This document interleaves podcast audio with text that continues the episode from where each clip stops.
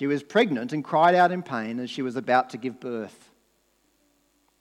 Then another sign appeared in heaven an enormous red dragon with seven heads and ten horns and seven crowns on its heads. Its tail swept a third of the stars out of the sky and flung them to the earth. The dragon stood in front of the woman who was about to give birth so that it might devour her child the moment he was born. She gave birth to a son, a male child, who will rule all the nations with an iron scepter. And her child was snatched up to God and to his throne. The woman fled into the wilderness to a place prepared for her by God, where she might be taken care of for 1,260 days. Then war broke out in heaven. Michael and his angels fought against the dragon, and the dragon and his angels fought back. But he was not strong enough, and they lost their place in heaven. The great dragon was hurled down, that ancient serpent called the devil or Satan, who leads the whole world astray. He was hurled to the earth and his angels with him. Then I heard a loud voice in heaven say, Now have come the salvation and the power and the kingdom of our God and the authority of his Messiah. For the accuser of our brothers and sisters, who accuses them before our God day and night, has been hurled down. They have triumphed over him by the blood of the Lamb and by the word of their testimony. They did not love their lives so much as to shrink from death. Therefore, rejoice, you heavens, and you who dwell in them. But woe to the earth and the sea, because the devil has gone down to you. He is filled with fury, because he knows that his time is short. When the dragon saw that he had been hurled to the earth, he pursued the woman who had given birth to the male child.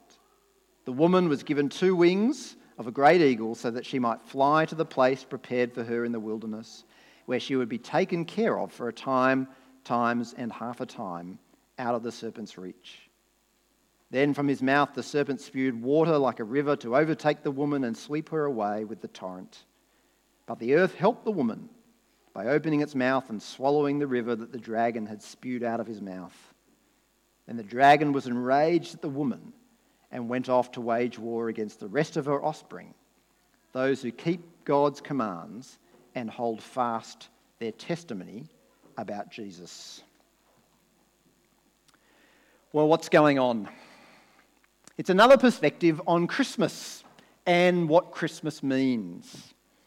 First of all, there's a sign in heaven. There's a woman. She's clothed with the sun, with the moon under her feet, and a crown of 12 stars. The 12 stars are probably representative of the 12 tribes of Israel and the 12 apostles. That is, it's the whole people of God. The imagery is supposed to indicate grandeur and royalty. She's a royal woman. But she's not just a individual woman. Remember, she's a sign in heaven. She's not a real person. In Revelation, the crown is an image of the inheritance of God's faithful people. God is the king, he rules with a crown, but God's people, part of their inheritance is to also rule over God's world under him, to reign with Christ. So, who is the woman? The woman is not Mary, but she's the faithful people of God, from whom Jesus ultimately came. The 12 tribes of Israel, from whom Jesus came, and the 12, uh, the, the 12 apostles, that is, the representative of the new people of God in Jesus Christ. We see later in the chapter that this woman is persecuted. She flees into the desert. She has other children. And her offspring are described as those who keep God's commands and hold fast their testimony. It's not just Mary, but it's the whole people of God. And of course, Mary is the one from the people of God who actually gave birth to Jesus, but the woman here in the picture is the people of God. But then this woman gives birth to a child. Well, there's no points, there's no special prizes for guessing who the child is. Uh, it's a male child who will rule the nations with an iron scepter. That's the kind of description that's used in the Bible to refer to Jesus as God's king uh, over creation. But as this woman is about to give birth, a great dragon appears, hovering over her, waiting to devour her child. It's, it's a frightening, awful picture. Here's a dragon trying to devour the baby Jesus. We're told in verse 9 that the dragon is Satan or the devil, the great enemy of God and his people. And there's Satan as Jesus is born, waiting to destroy Christ. We see that played out in history, in the account of Jesus' birth and of his life.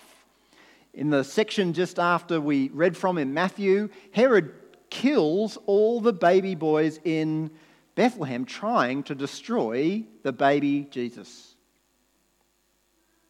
We see this attempt of Satan to destroy Christ later on in Jesus' life as the religious leaders try to grab hold of Jesus and, and destroy him and kill him, put him to death. And of course, ultimately they do that.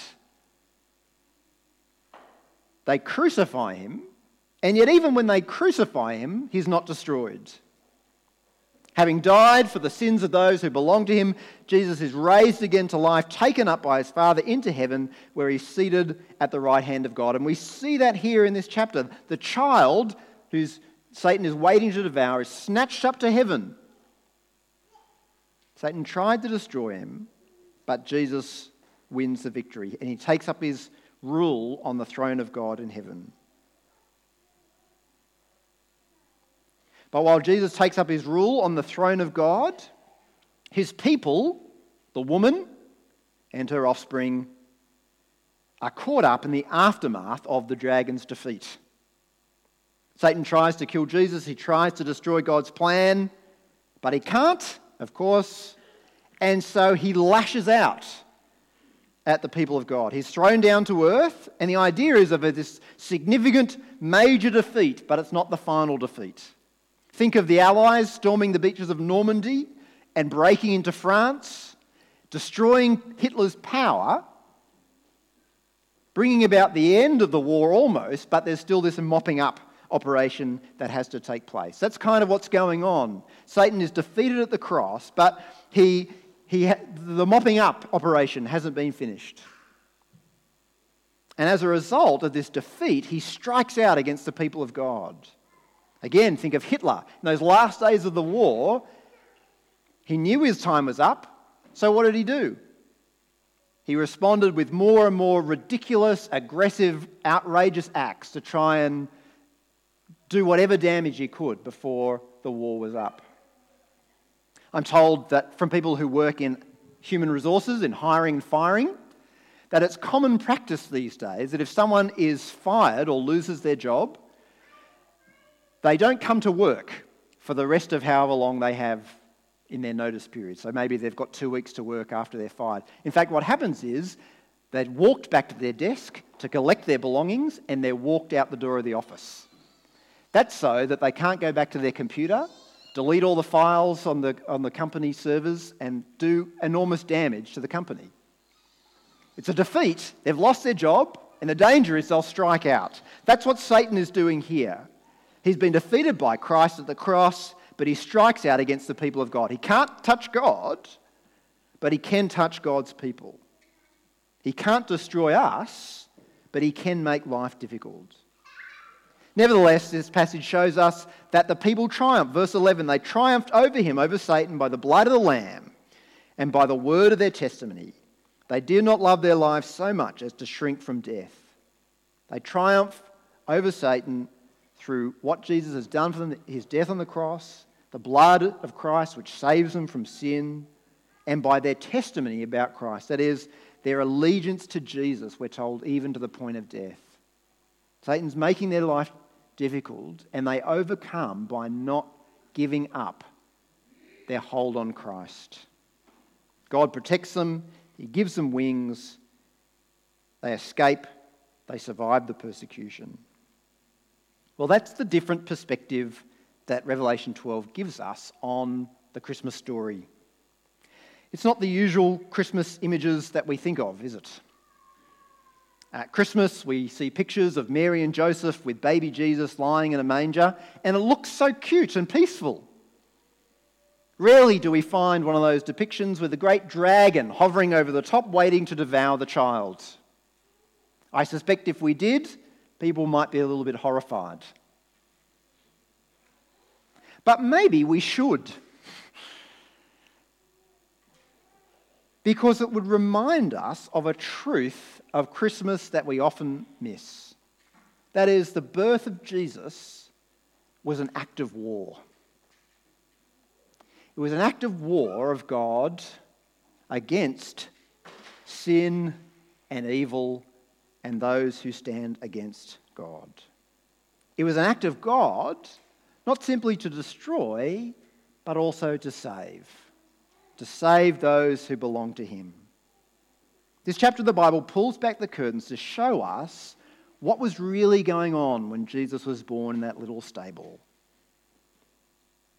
Of course, this chapter doesn't tell us the end of the story. The end of chapter 12, we're left with God's people fleeing from Satan and Satan still with some measure of power. What happens unfolds over the next chapters, and we see Satan and his followers continuing to rage against God, but ultimately being defeated at the return of Christ. Jesus comes to destroy the devil and gather those who are with him. The baby in this chapter comes to rule. He comes to take what belongs to him, what belongs to God. He comes to save those who put their lot in with him.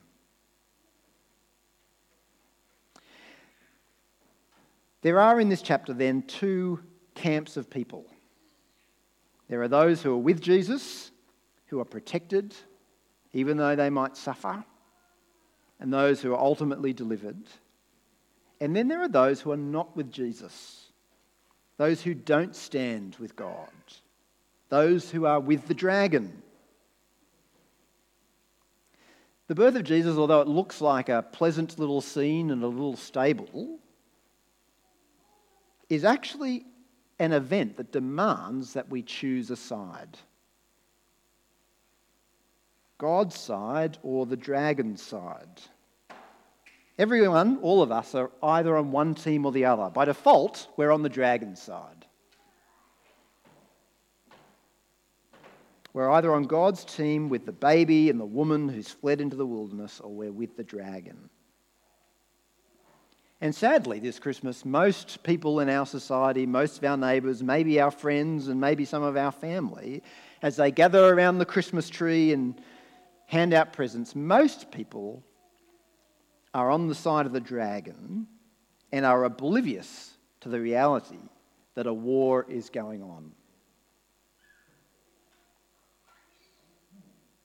This chapter peels back the curtain to show us the reality of Jesus' birth. It's an act of war by God against sin and evil. And this chapter also shows us something else. It shows us the great challenges and the great difficulty and suffering for those who stand with Jesus. Again, not a theme that we might be inclined to think about on Christmas.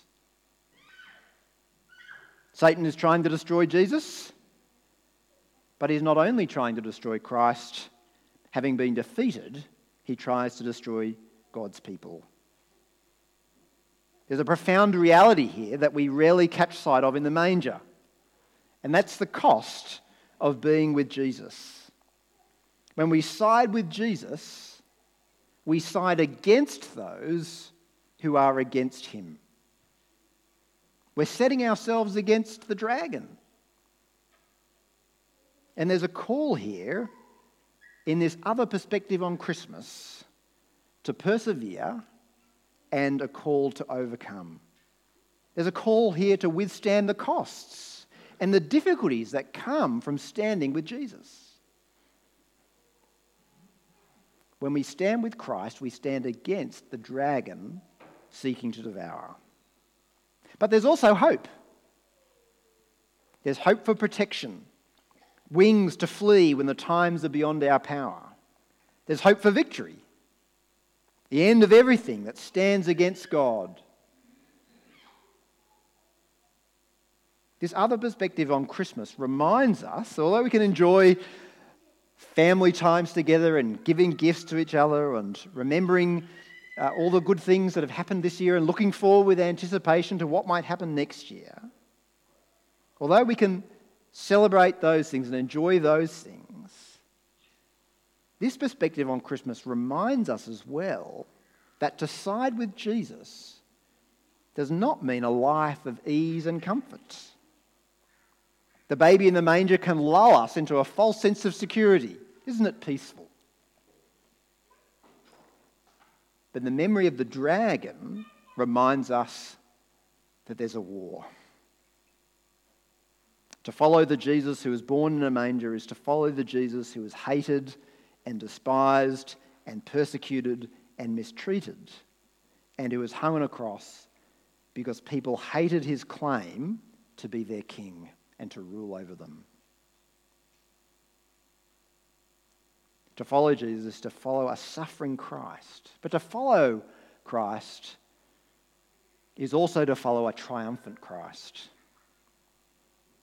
We follow the Jesus who was not only threatened, but who was victorious, who was snatched up to heaven and now reigns over all. We follow the Jesus who will come back to gather those who belong to him, who love him and trust him. And we follow the Jesus who will come back to destroy sin and death and Satan and remove from our world all that stands against God.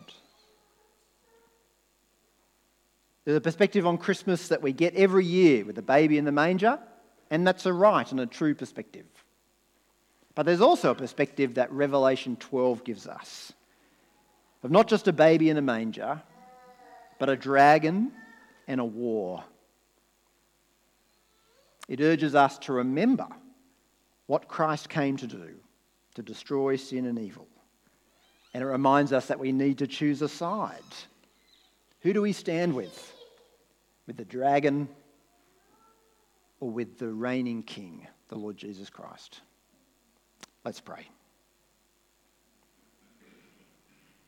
Dear Lord and Heavenly Father, we thank you so much that on this day, every year, we can remember the birth of our Saviour, who gave up the glory of heaven, who took on our weakness, and came into this world in order to save sinners who turn to Him.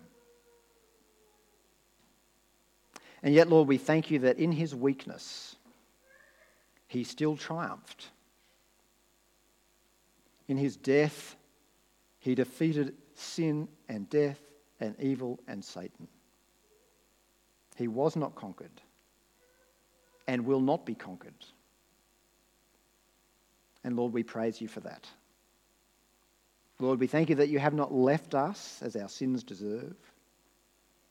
We pray that you have not left us to the mercy of our own evil or the evil of those around us or the evil of that ancient serpent, the devil. But Lord, we thank you that you have entered our world, triumphed, and you reign. Lord, we pray as we remember and celebrate Christmas today that you would help us to remember the war that you've won and are winning.